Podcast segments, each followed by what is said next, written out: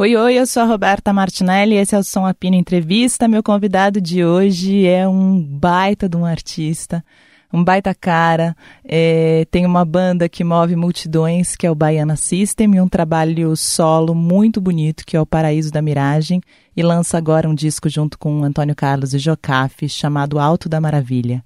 Com vocês, Russo Passapusso. Som Apino, com Roberta Martinelli.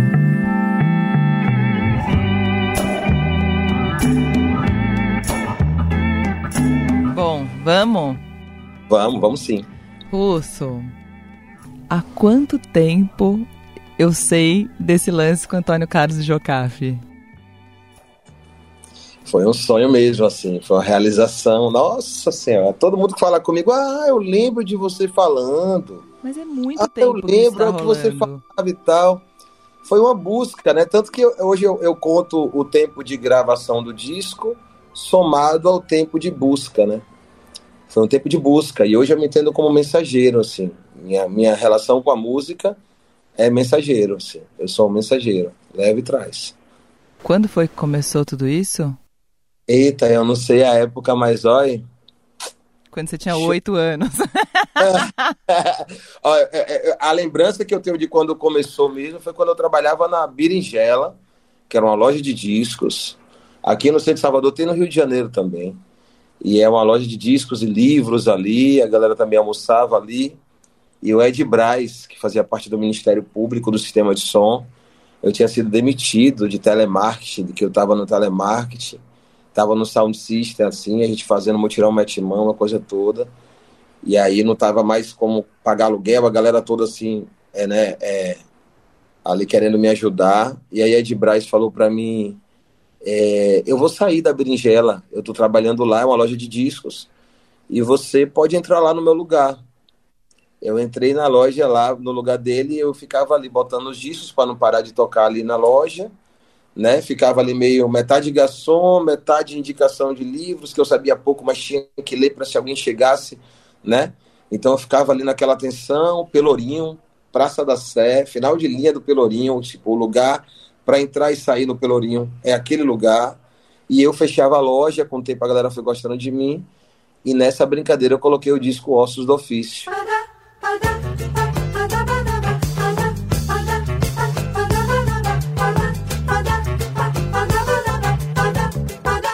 Que me importa se você bater a porta e sair pra não voltar? Que me importa se você não me suporta e quer me ver nas profundezas do inferno, que me importa? O que gosto, o que não gosta, não vou me preocupar. Eu ficava ali botando Egberto Gismonte, Rosinha de Valença, sem conhecer nada, assim, sabe? Eu lembro que na época o Ministério Público começou com música brasileira, o Sound System e depois a gente descobriu o reggae ali, aí eu comecei a ver os instrumentais, redeems, aquela coisa toda. Mas no começo a gente tocava música brasileira, porque os caras sempre foram colecionadores e tal. E tava aquele boom, Tábua de Esmeralda, Timaya Racional, todo mundo conhecendo ainda Fela Kuti, né, Cus Mayfield, Bob Marley, outros Bob Marleys. Tava toda uma, uma gama de música acontecendo na nossa cabeça. E aí eu tinha uma paixão pelo disco de Egberto Gismonte, branquinho em família.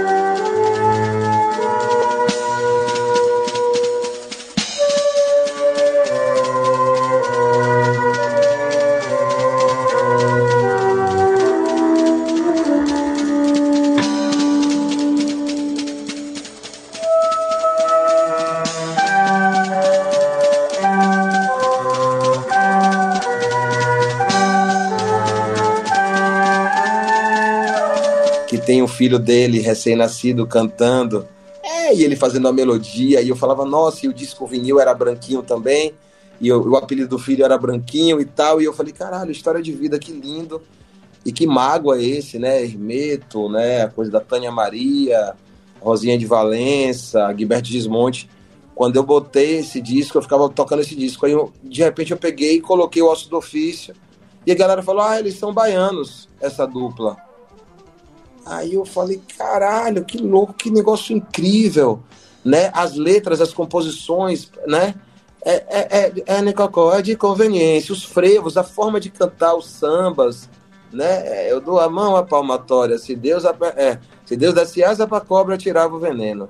Aí cada um sabe bem onde dói, onde o sapato lhe aperta, os objetos, as composições, tudo muito linkado. Eu falei, nossa, que paixão, estou apaixonado por esse processo de composição. Nem sabia quem era Antônio Carlos Jocafe. Assim, eu falei, oh, esse processo de composição é muito lindo, porque é rítmico, eles fazem um pataco tucu tucu tucu tucu tu pare, pense. Eu adoro isso, isso é sonoro, eu gosto dessas palavras. Russo passa pulso, né? Já no meu nome já tem isso e tal, né? E aí eu falei, cara, que incrível. E aí eu vi a dupla, ah, eles nasceram na Bahia e foram para o Rio de Janeiro.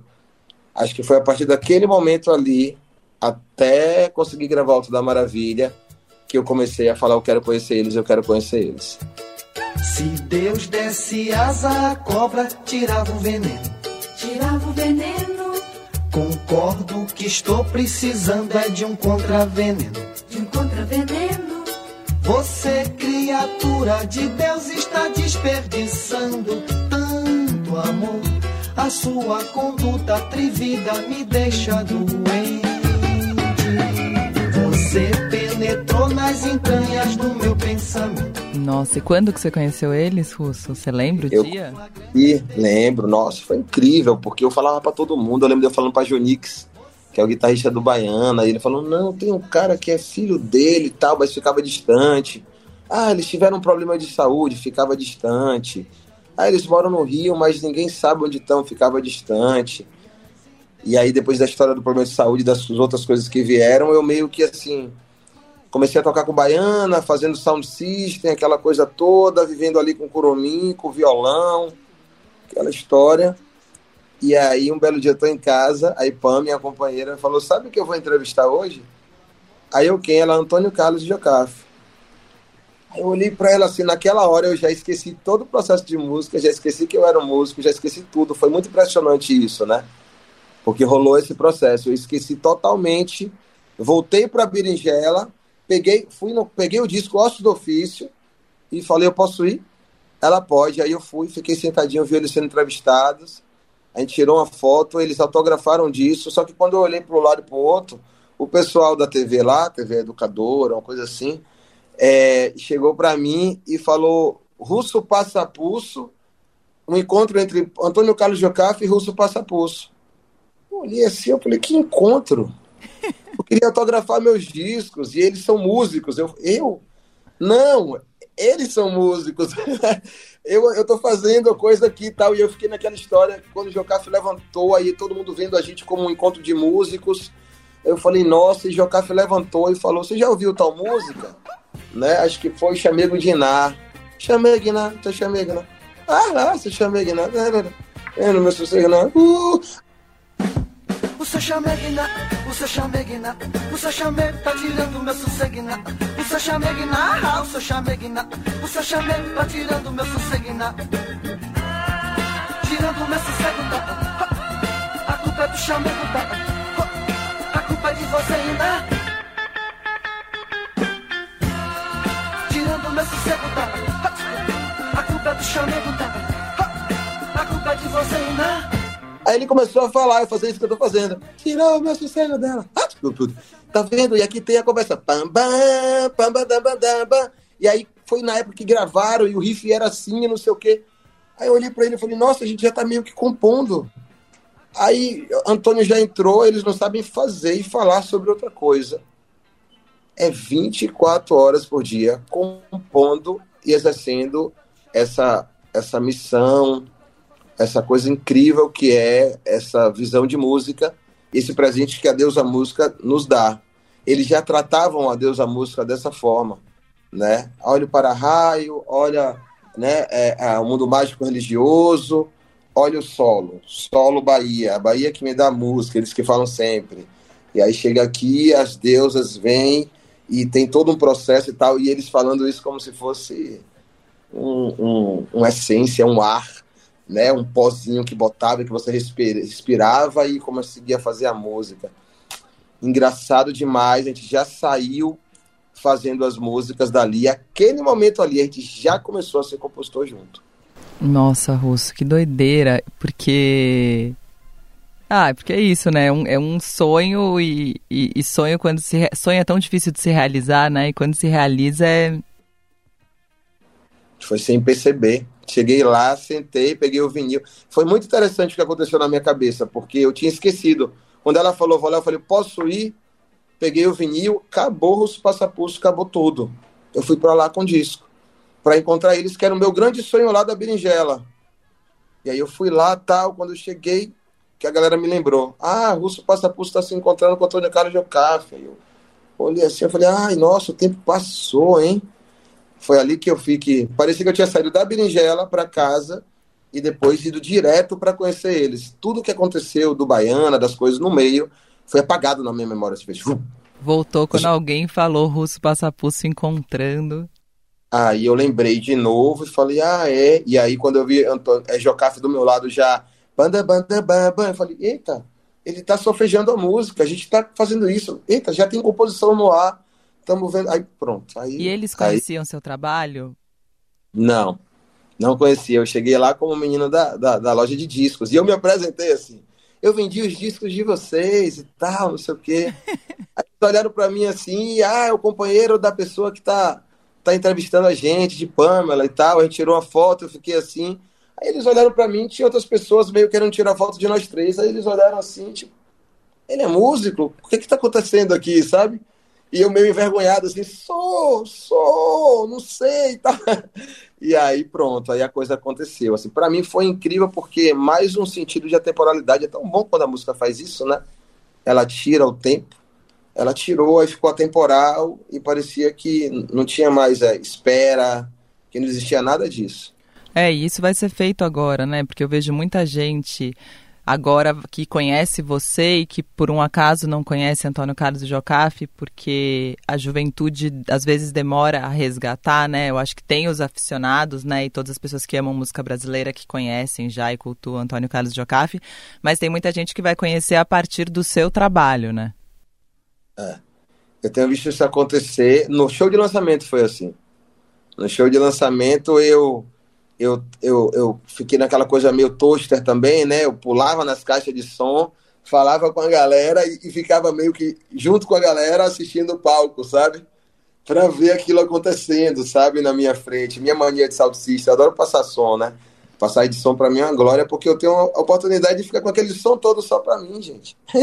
a banda tocando, que tava no ensaio, agora tá tocando num sonzão e eu tô ali e aí eu fiquei nesse meio, que era os subgraves, né? A armação de subgrave entre o palco e o público. Chegou uma hora que, do nada, eu tava, eu tava tipo, sentado, com as perninhas assim cruzadas, como se tivesse brincando de andoleta, sabe? Com o público ali, sentadinho, e olhando essa cena, né? A mesinha com eles dois, Curumim cantando maravilhosamente, Zé Negro, Ângela Tita, aquela formação toda ali cantando e eles ali felizes da vida, cheio de retorno, cheio de som para poder colocar. E aí quando eu me coloquei no lugar desse público, eu ouvi: "Ah, meu pai, ah, minha mãe. Ah, você abusou. Ah, toró de lágrimas. Ah, dona Flor, dona Flor, deixa Nossa, tantas histórias começaram a pipocar de memórias afetivas aqui no público. E aí eu só me emocionava, né? Porque é o mensageiro, é a mensagem. E quando você começou a trabalhar na Berinjela, você sabia já que você ia ser músico? Você já tinha esse sonho ou não? Hum, eu fazia música escondido, que foram as músicas do Paraíso da Miragem, que eu nem fazia, as músicas me faziam escondido. Você tinha né? quantos anos aí, Russo, nessa época? Essa época, eu, eu, assim, eu tive alguns trauminhas na vida que me fizeram apagar um pouco a linha do tempo. Então, assim, eu tenho muito problema com data dessas épocas, porque tanto que eu acho que eu fiquei com 24 anos, falando que tinha 24 anos nos 6 anos. Quantos anos você tem? 40. Ah, igual eu, você é 81. É, eu sou 82 ali, né? É que eu, eu sou 31 de ali. dezembro, eu sou modelo 82 também. É, total. e aí, e aí é, é, veio essa história toda aí da, das lembranças da, da história, né, cara? De entender como é que estava sendo construído ali com eles e e, tipo, na berinjela, eu ouvia discos, sei lá, alguma, alguém faleceu. Aí eu chegava em casa, que lástima. E eu falava, que, que é isso? não tô entendendo. Eu já ouvi isso, essa música existe. Aí eu achava que existia. Essa música existe, eu ouvi em algum lugar e eu tô lembrando por causa dessa emoção e tal. Mas não tem como existir, porque foi o vaso mesmo que estava do lado da cama. E a flor era flor de plástico e o vaso estava quebrado. Então será que eu já ouvi essa música? Ou alguma coisa aconteceu e eu tô, eu tô memorizando música com essas coisas? Que lástima, uma flor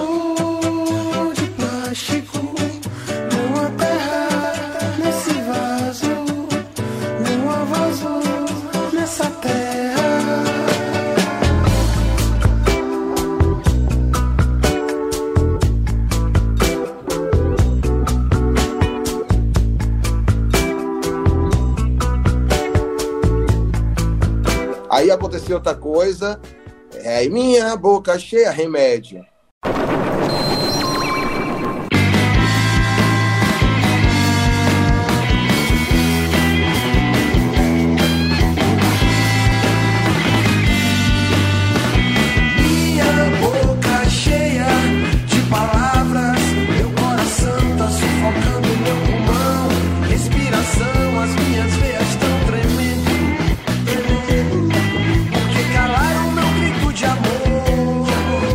Vaso, uma flor de plástico, outro era um remédio. Aí acontecia outra coisa e relógio. Vai demorar, demorar pra nos separar.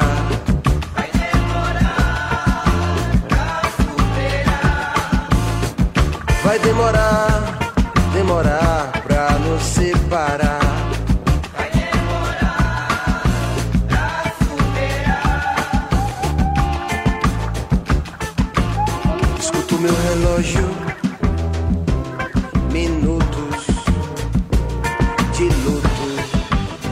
Outra coisa e tal. Quando eu quis ser músico, quando eu falei, nossa, eu vou conversar com músicos, isso a trincheira do Sound System rolando, né? Entrando nos guetos, carregando caixa, com um bocado de gente da Boca do Rio, de outros bairros de Salvador. E, mas ali, ali era quase assim, eu não, a gente, eu não enxergava muito aquilo daquela forma, porque era muito social, a gente estava pintando as casas, eu pegava o microfone, eu era mais radialista. Depois eu descobri que radialista é system também, né? Mas eu era mais radialista, porque eu tinha esse sonho de ser radialista. Esse era meu sonho, né? Fazer rádio comunitária. Porque eu ficava muito assim, quando a primeira vez que eu vi que as ondas de rádio, elas iam invisíveis e banhavam toda a comunidade, e que a gente não conseguia ver mais as vozes, as coisas todas iam daquele jeito, eu falei, ah, é isso que eu quero fazer. Rádio comunitária. Porque eu quero emitir ondas invisíveis na comunidade. E na época tava aquela coisa de rádio pirata. Engraçado que hoje o baiano assiste pirataria, né? As coisas vão se linkando, Vai linkando indo e assim voltando. vai indo e voltando. E aí, é, essas músicas eram tipo escondidas, tocava para algumas pessoas, mas não era aquilo, eu- eu não entendi o que estava acontecendo. E quando eu toquei para Curumim, né, toquei para outras pessoas aqui em Salvador também que falaram: nossa, isso é diferente e tal, mas aí ficou por ali numa penumbra. E quando eu toquei para Curumim, Curumim falou: cara, que demais. E aí foi passarinho, né? Quando meu amor. E nossa, foi incrível, assim. Quando meu amor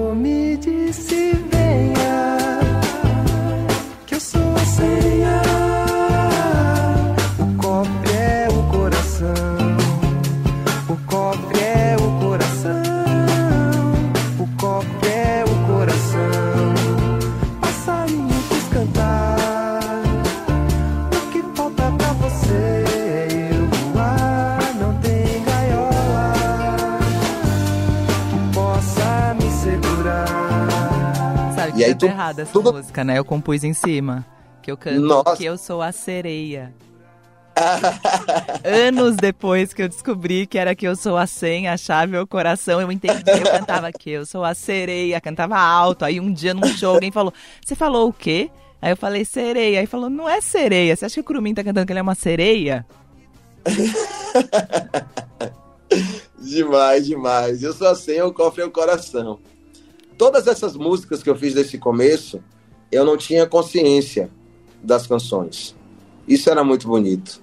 Hoje eu, eu, eu vejo a música diferente, não por nenhum romantismo, ah, a música é uma deusa, não é isso não. É só porque eu não tinha consciência. E, E aí o paraquedas eu tive a consciência. Quando foi que você pensou em ser músico russo, que você caiu a ficha, Vou te dar um bom motivo. Vou te dar meu paraquedas. Vou te dar meu paraquedas. Ali eu tava falando com alguém.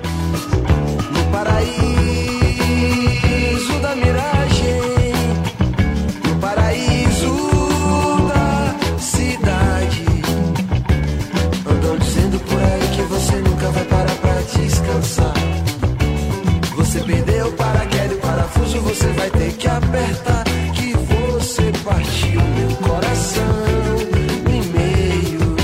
Você marcou comigo e nem veio. Eu não tava aqui, lástima, tomando banho de areia. Eu não tava assim, eu tava. Eu vou te dar um bom motivo. Eu tava pensando nos músicos. Olha, uau, Russo. É, essa fase do, da não consciência é uma fase muito, muito bonita, né? Porque eu converso com gente de todas as gerações e sempre o que as pessoas sentem falta na, depois de conquistada a sabedoria. É claro que com a sabedoria a gente aprende outras coisas, mas esse, esse, essa época da pureza que a gente não tem como voltar atrás, claro, é muito bonita, né?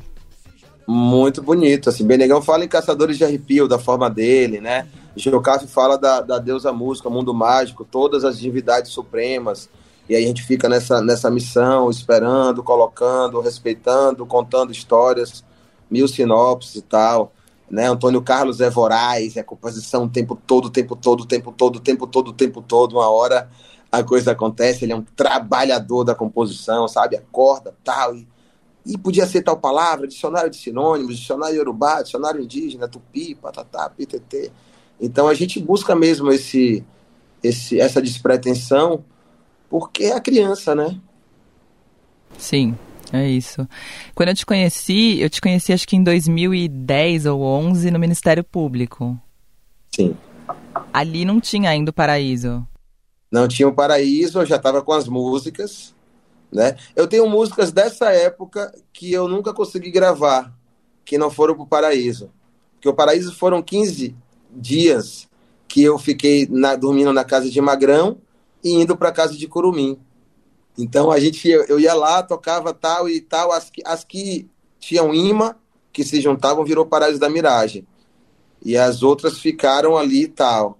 E, e era um processo muito de muito bonito assim. Nessa época eu também foi foi essa coisa da, do não consciência em relação à produção musical, né? Uma foi em relação à composição e aí a produção já com Curumim eu também não tinha consciência. Eu não sabia que estava acontecendo nada, tanto que eu fiquei os 18 dias, voltei para Salvador e quando o Curumim começou a me mandar as guias, as músicas, eu ficava tipo, que que é ah, isso? então é isso que a gente estava fazendo lá caía a ficha. E aí, aquela coisa, não sabia me olhar no espelho ainda, né? Então eu me assustava com sapato, me assustava com, com todas as músicas. Que doido. Aí depois veio Baiana e foi um mergulho no Baiana, né? Durante um tempão, é, fazendo o sucesso que fez, conquistando os espaços que conquistou. Acho que ainda tem muito, né? A conquistar. A gente, para mim, o Baiana é uma das grandes bandas, né? Da, da, da, geração, sei lá como é que fala, né? E o que é a geração, porque a nossa geração engloba de 10 a 60 anos. Mas, mas vem um mergulho no Baiana e nesse tempo todo todo mundo meio perguntando para você que horas que vem um outro disco, que horas que vem um outro disco. E, e para mim, eu acho que sempre tinha um lance. Ah, primeiro, primeiro ele vai lançar um disco com Antônio Carlos de Jocafe. Eu tinha isso na cabeça porque eu via você nesse movimento já há um tempo. Quando que o Alto da Maravilha começa de fato, assim, a virar um disco, se é que você sabe, né? Tá. Eu sei porque Antônio Carlos é Ave Maria. É? É. Tipo, que citou, compôs, tá faltando o quê? Que música é? Que data é? Hoje? Tá, tá, Rucinho, tal letra Lucinho, não sei o que, tal. Ele, assim, ele é mais voraz workaholic do que eu, assim, eu sou bastante. E ele, nossa, eu fiquei apaixonado quando eu vi ele desse jeito, assim, né? E aí ele é muito, e aí tem os encontros deles com o Jocaf e tal. Então, nesse encontro da gente lá, que eu te contei lá do começo, já ficou subentendido um negócio assim. A gente já ficou se olhando e tal, e eu falei, nossa, é minha oportunidade. Aí eu vi músicas minhas que não tinham segundas estrofes né? Porque tinham acontecido. E eu percebi que eles eram de sinopse, né? Eu fui, sei lá, eu fui para para para tocar no evento em São Paulo. Cheguei em São Paulo, peguei o táxi errado, me largaram numa coisa meio Cracolândia. E aí eu saí do carro, e aí quando eu saí do carro, tava todo mundo ali comendo, só que aqui em Salvador as pessoas vêm com você, aí vai me dar um real aí, você, oh, velho, quanto você quer?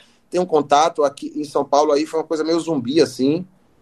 E aí eu fiquei muito assustado, o choque de não ser acessado, de não ter comunicação com aquela situação, me deixou muito mal. E aí quando eu cheguei em Salvador, eu cheguei cheio de ideia na cabeça, entrou um morcego em casa, morcego andando, e aí quando eu acordei, eu acordei com a letra do macaco, a cabeça era de tronco, as pernas de... Do macaco, a cabeça era de touro, as pernas de tronco é fera, coração de cobra era de fogo, e um pedaço da língua fora, do cordeiro a pele era de... Do cordeiro a pele era de... A pele era de... É escama de peixe ou cobra, quando a fauna e a flora... Eu não entendia né? Quando a, eu não entendia esse entroncamento de palavras desse ser, eu não entendia. Do macaco a cabeça era de touro, as pernas de tronco é fera, coração de cobra era de fogo, e o pedaço da língua fora. Do cordeiro a pele era de lobo, a escama de peixe ou cobra. Quando a fauna e a flora queima a pele, sempre aflora. A vela chora ser em plena reza, Nossa Senhora. Quando a fauna e a flora queima a pele, sempre aflora. E aí tudo se fez deserto. E aí eu falei, nossa, aconteceu isso. Aí eu saí correndo para contar a história para eles. E aí eles me perguntaram, você estava onde? O que foi que aconteceu? Aí eu contei a história toda. Aí eles falaram, Russinho, você abriu a caixa de Pandora. Aí uau, a caixa de Pandora. Aí apareceu um objeto na minha frente, uma caixa de Pandora. Aí eles me contaram a caixa de Pandora. Aí falaram, todo mundo tem a bela, tem a fera, tem um homem, todo mundo vira bicho, vira lobisomem. Fera, bela, bicho, homem. Uau. Vira lobisomem né? Quando a perna treme e o medo aflora. Até um santo acuado, ele fecha a caixa de Pandora. Russo, eu acho e magia tá responderam isso dessa tá forma. Eu acho, eu acho, tipo, cê, beleza, você tá me explicando e eu tô fingindo que eu tô entendendo, mas é engraçado porque eu não tenho esse chip, né? Você sabe, é um chip que vocês têm, vocês têm essa ligadinha aí. Eu acho é, mágico. Assim, eu tô contando essa história para dizer para você que quando aconteceu o disco, foi a todo momento está acontecendo.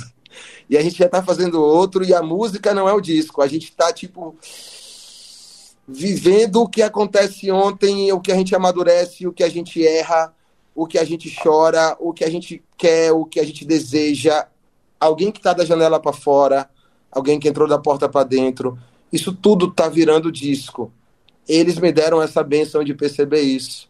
Um processo de disco que é mais as músicas que se juntam e vira aquela fotografia com os amigos, graças, né, às deusas todas, eu tenho a possibilidade de ter Magrão, Felipe Cartacho, né, a galera do Baiana toda, o maestro Biratã, Curumim, toda aquela galera, a família, Annelise, né, aí todas, a Lineker, aí o, o final de ano, na, todos esses cruzamentos trazem para mim assim uma possibilidade de ferramentas a mais.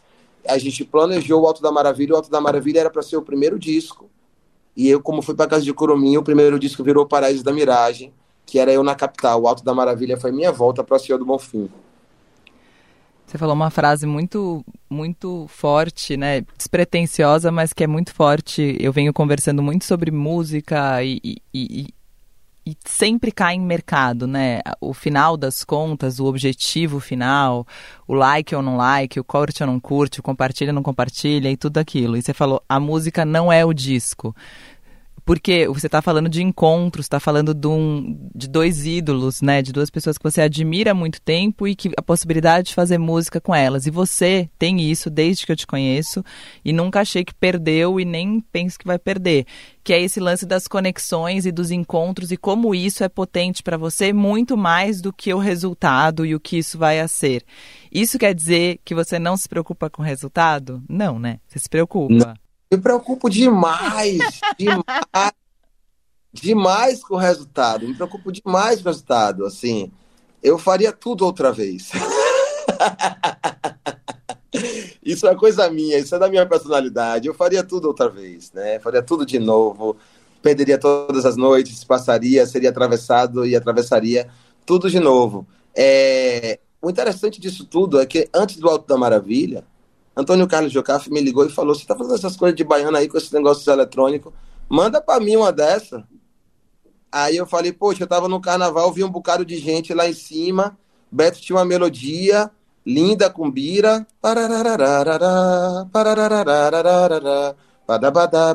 Nossa, isso me dava uma paz tão grande né? E era água. E eu ficava olhando pra galera e ficava, o que é que é? Não, ficava, tem pé com pé, tem mão com mão, que olhava as pessoas, né? Boca com boca, H2O é Orimpó. No ponto futuro, na, a frase era, não fique com medo. Não, não, não, não, não, Eu ficava falando para as pessoas não ficarem com medo daquilo e tal, né? O que é que é aluvião que cai de pé, corre no chão, H2O é Orimpó. No ponto futuro, o doce e o sal vão se misturar.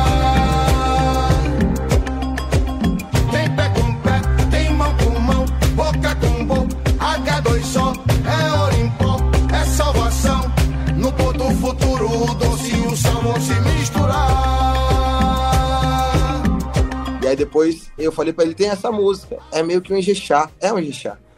E aí eles mandaram. O que é que é? Aluvião que cai de pé, corre no chão. H2O, é Orimpó. No ponto futuro, o doce e o sal vão se misturar. Quando eles fizeram essa frase, no ponto futuro, o doce e o sal vão se misturar. Eu que já estava com o futuro não demora na cabeça. Todas as construções acontecendo. Aí eles já estavam no Baiana System e as pessoas estavam percebendo ou não percebendo, a gente não estava preocupado com isso. Em salve, salve nação zumbi, salve Zulu Nation e Rupilés. Fui eu que falei para ele, Nação Zumbi, né?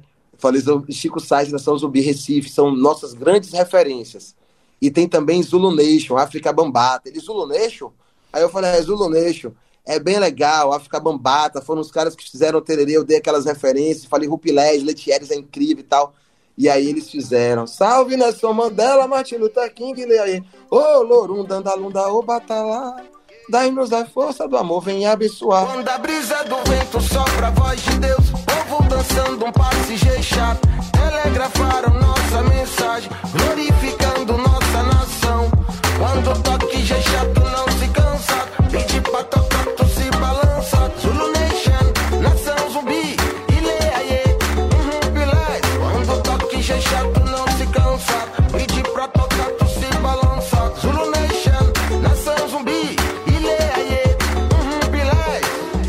E aí o Benegão vinha já fazendo a coisa e eles estavam ali no meio. Eles já estavam ali.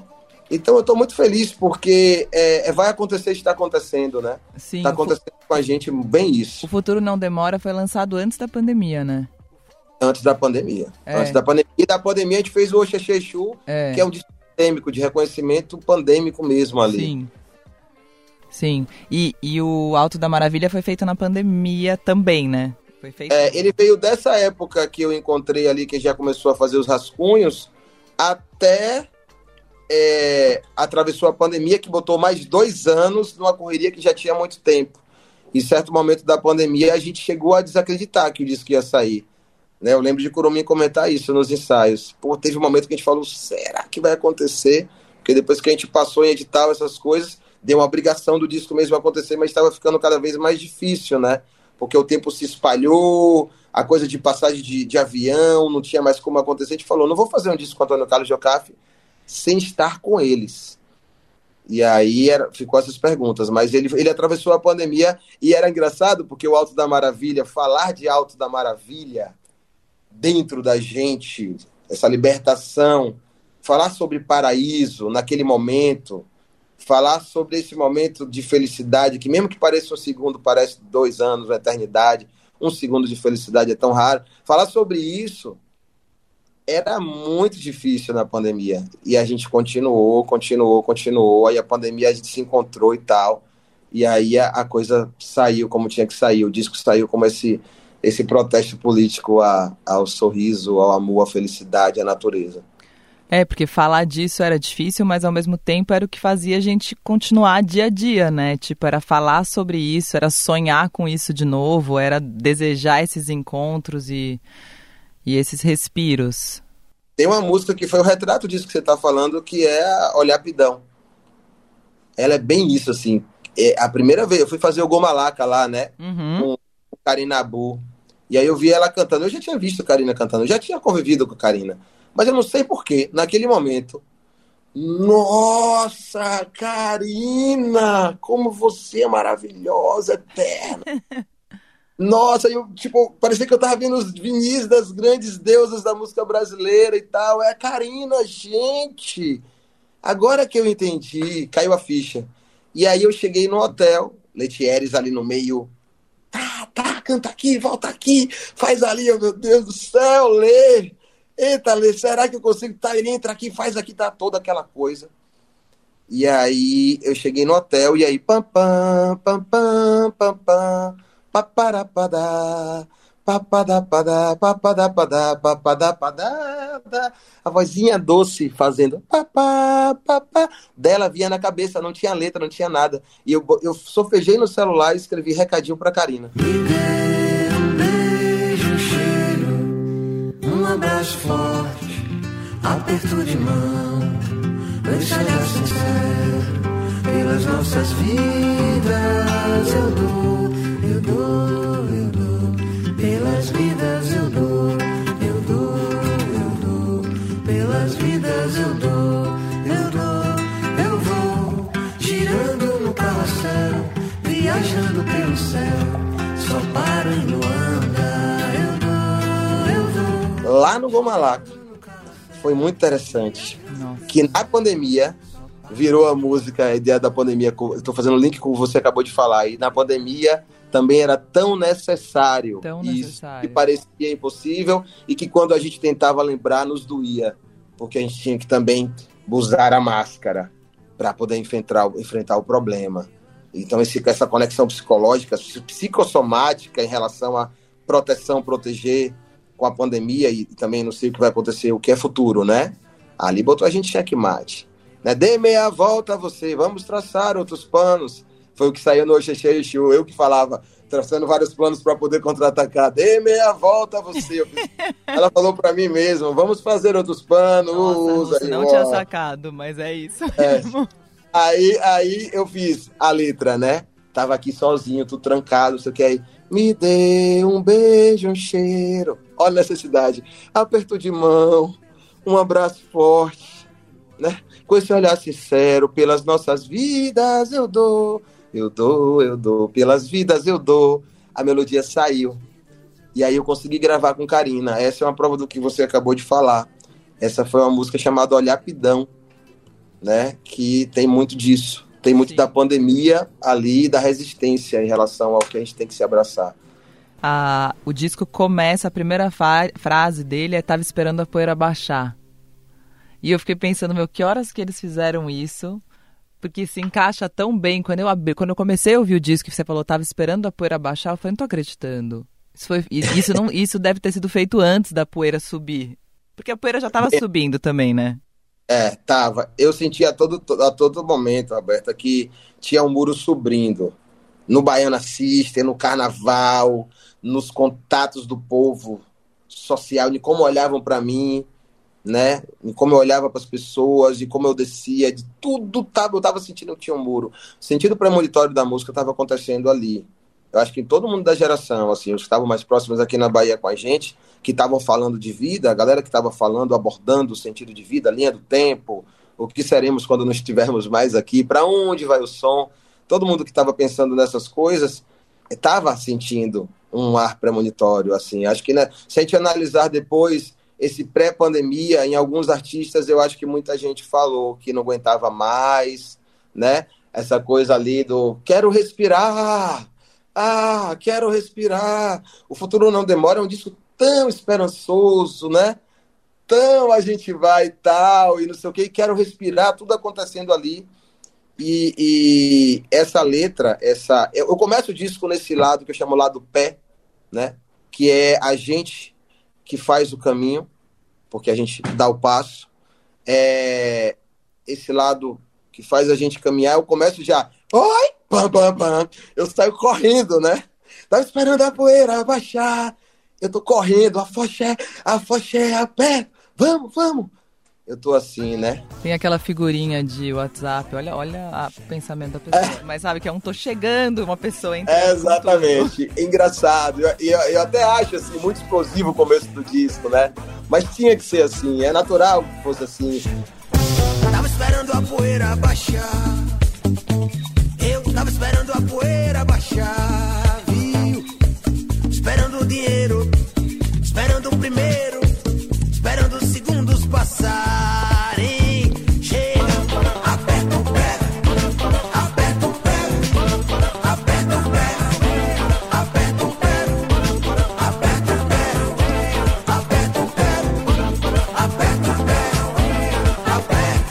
Bam, bam. É e a coisa sai. O lado do pé começa correndo. Essa música eu fiz do Pelourinho. Essa música eu fiz do Pelourinho, quando eu fui morar no Pelourinho. Eu ouvi essa música também. Eu ouvi ela. É, é, chega, aperta o pé. Oh, a noite, o raio da Cilibrina. Ela é uma foché, mas quando eu chego nesse pedaço, ela vira uma seremata é, é, de lá do Bonfim. Na madrugada de mão dada, fom, fom, fom, foram, fom, fom. Ó forró, era escuro, ele ilumina, no compasso da dedilhada, ilumina, ilumina. Só que aí foi pro Ajexá ali, acelerado com funk, e tudo se encaixava.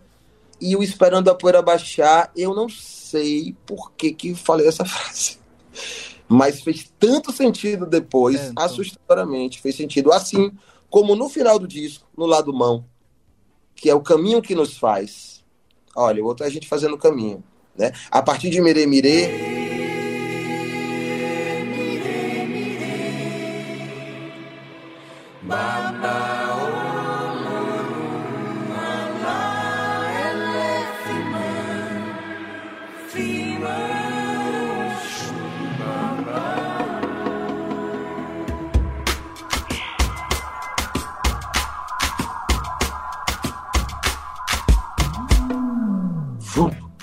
O lado mão.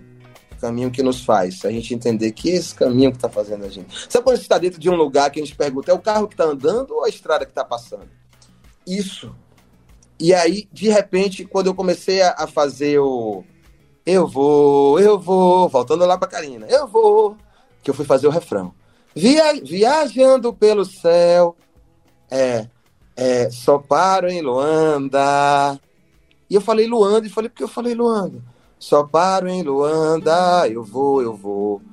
Pela vida eu vou. Tinha até pelas ruas eu vou. Tinha um bocado de coisa que eu ficava falando. E aí a outra música, meu catendê de lá de Gina, Luandê. Meu Deus, foi Luanda com Luanda. Quem foi que amou isso? Meu catendê de lá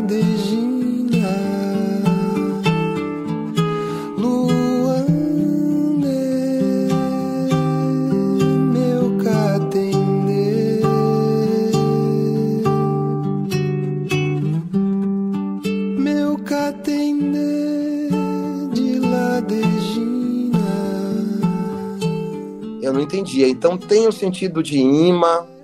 Nossa, é tão bom isso quando as coisas acontecem sem explicação. A gente entende das coisas assim de uma forma mais.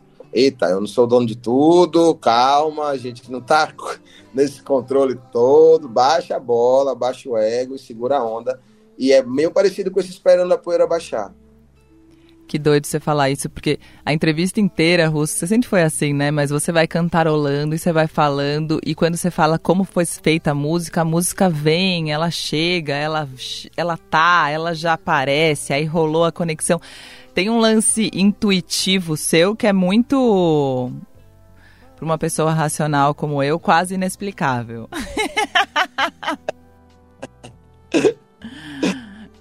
Mas tem, não tem um lance? Emocionalmente emocionado, né?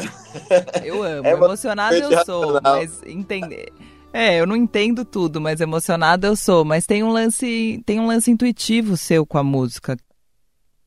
É, deixar as palavras saírem às vezes sem, né? E eu acho que a melodia faz isso com a gente. O cantarolar, como você fala, faz isso com a gente. A gente de vez em quando, eu achei interessante eu estava viajando aí, sempre que eu via alguém fazendo alguma coisa, aí eu entrava no supermercado, isso foi para Colômbia. E aí a pessoa entrava e quando tudo desligava, a pessoa ficava tá, tá, tá, tá, tá. Mas ela estava trabalhando. Talvez aquela melodia nem existisse. E pegava e saía. Eu falava, olha, a música veio aqui nela. Que incrível! E olha como vem, cantos do trabalho são naturais. Então é meio isso. A melodia, a música, a canção, ela, ela vem no vapor e aí estiga a nossa intuição. Ela estiga a nossa intuição para qualquer coisa que seja. Ela estiga a nossa intuição. Então a gente vira deuses e deusas nesse momento, porque é isso, né? É a criança, é a intuição, é ou não. Isso aí você começa a virar deuses e deusas nesse momento. E cantar com outras pessoas também é deuses e deusas. Aí as pessoas cantam e sopram para você. Coisa do fôlego ali, né? E de como as pessoas estão respirando. Respirar e cantar, falar. Então, assim, eu acho que vai para esse lado. Às vezes é um mergulho muito grande isso, mas eu não tenho outra explicação para a importância da música né, no sentido de que ela, ela nos acorda, acorda a gente no sentido de intuição, né, não do racional. Sim. E o racional tem tanta armadilha e o emocional também, né? Também, os dois têm muita. Russo, é, a gente passou por que passou no Brasil, né, e, está passando, e, e, enfim, mas acho que um pouco a gente venceu esse ano e fico pensando nos caminhos que a gente vai tomar daqui para frente, porque eu vejo um cenário e muitos artistas que eu converso aqui vêm falar sobre fracasso, sobre não consigo fazer mais show, não consigo. Eu vejo muita gente insatisfeita com com falando de si, mas na verdade está falando de um mercado que foi destruído, né? Que era frágil e foi destruído num desgoverno e numa pandemia.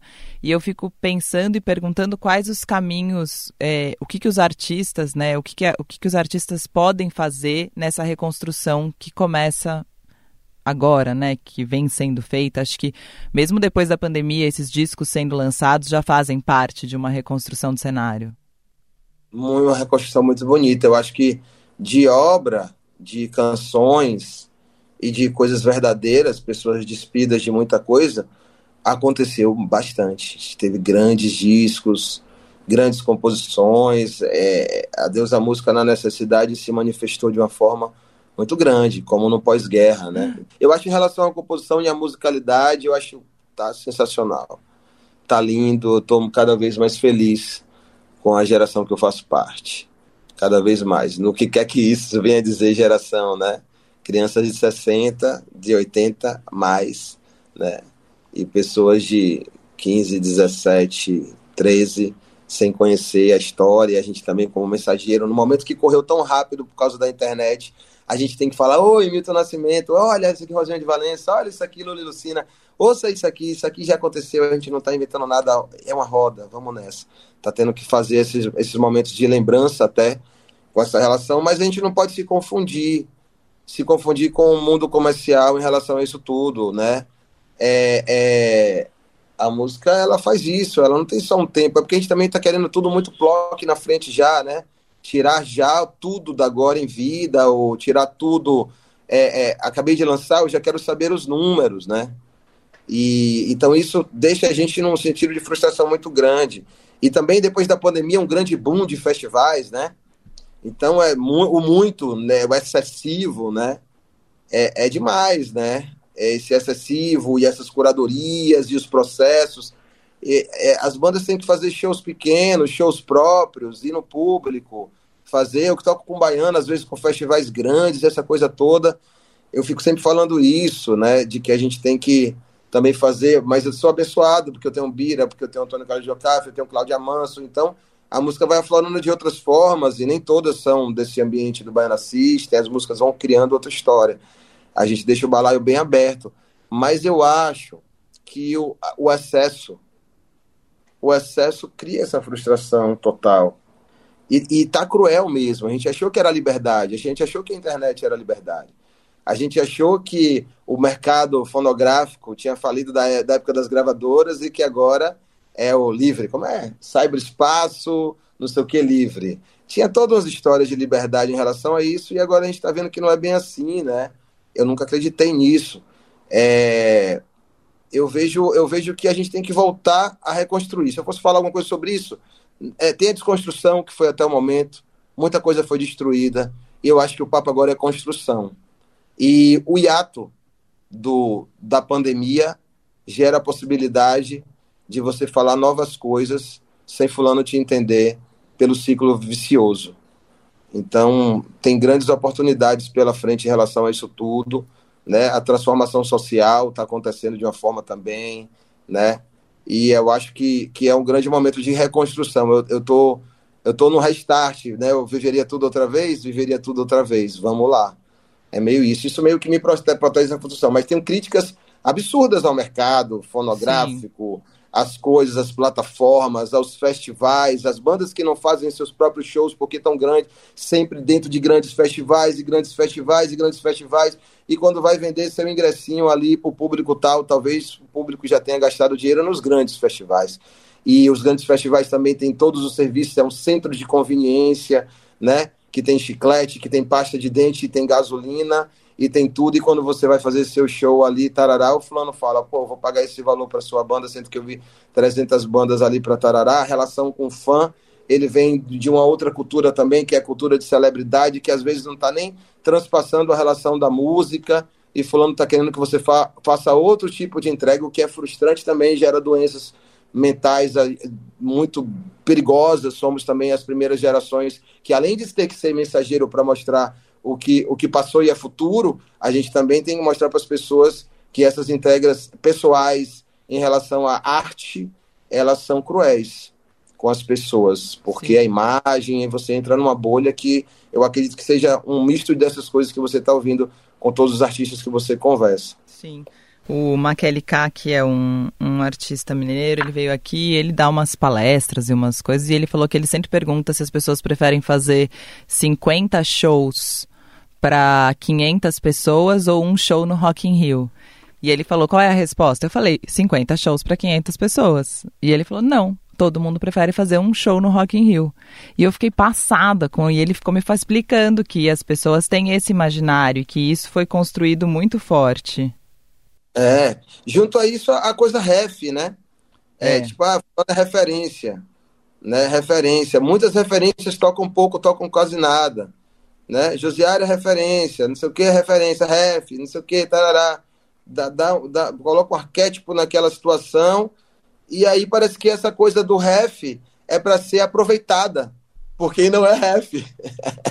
Também não acredito nessa parada ref, né? Mas é, esses códigos que vem acontecendo aí, eles fazem isso também, cristalizam múmias em vida, como ref, como se você fosse um disco que tivesse ali para ser sampleado e que você está vivo, você quer cantar e você está indo ali para ser sampleado. Então esse tipo de coisa está acontecendo também, né? A arte está tendo essas relações. A gente brincou com as palavras da máscara, máscara, máscara, arte, daqui a pouco máscara para sobreviver, Aí ao vivo era ao vivo, daqui a pouco ao vivo é live, live não é ao vivo. Como é que eu entendo isso?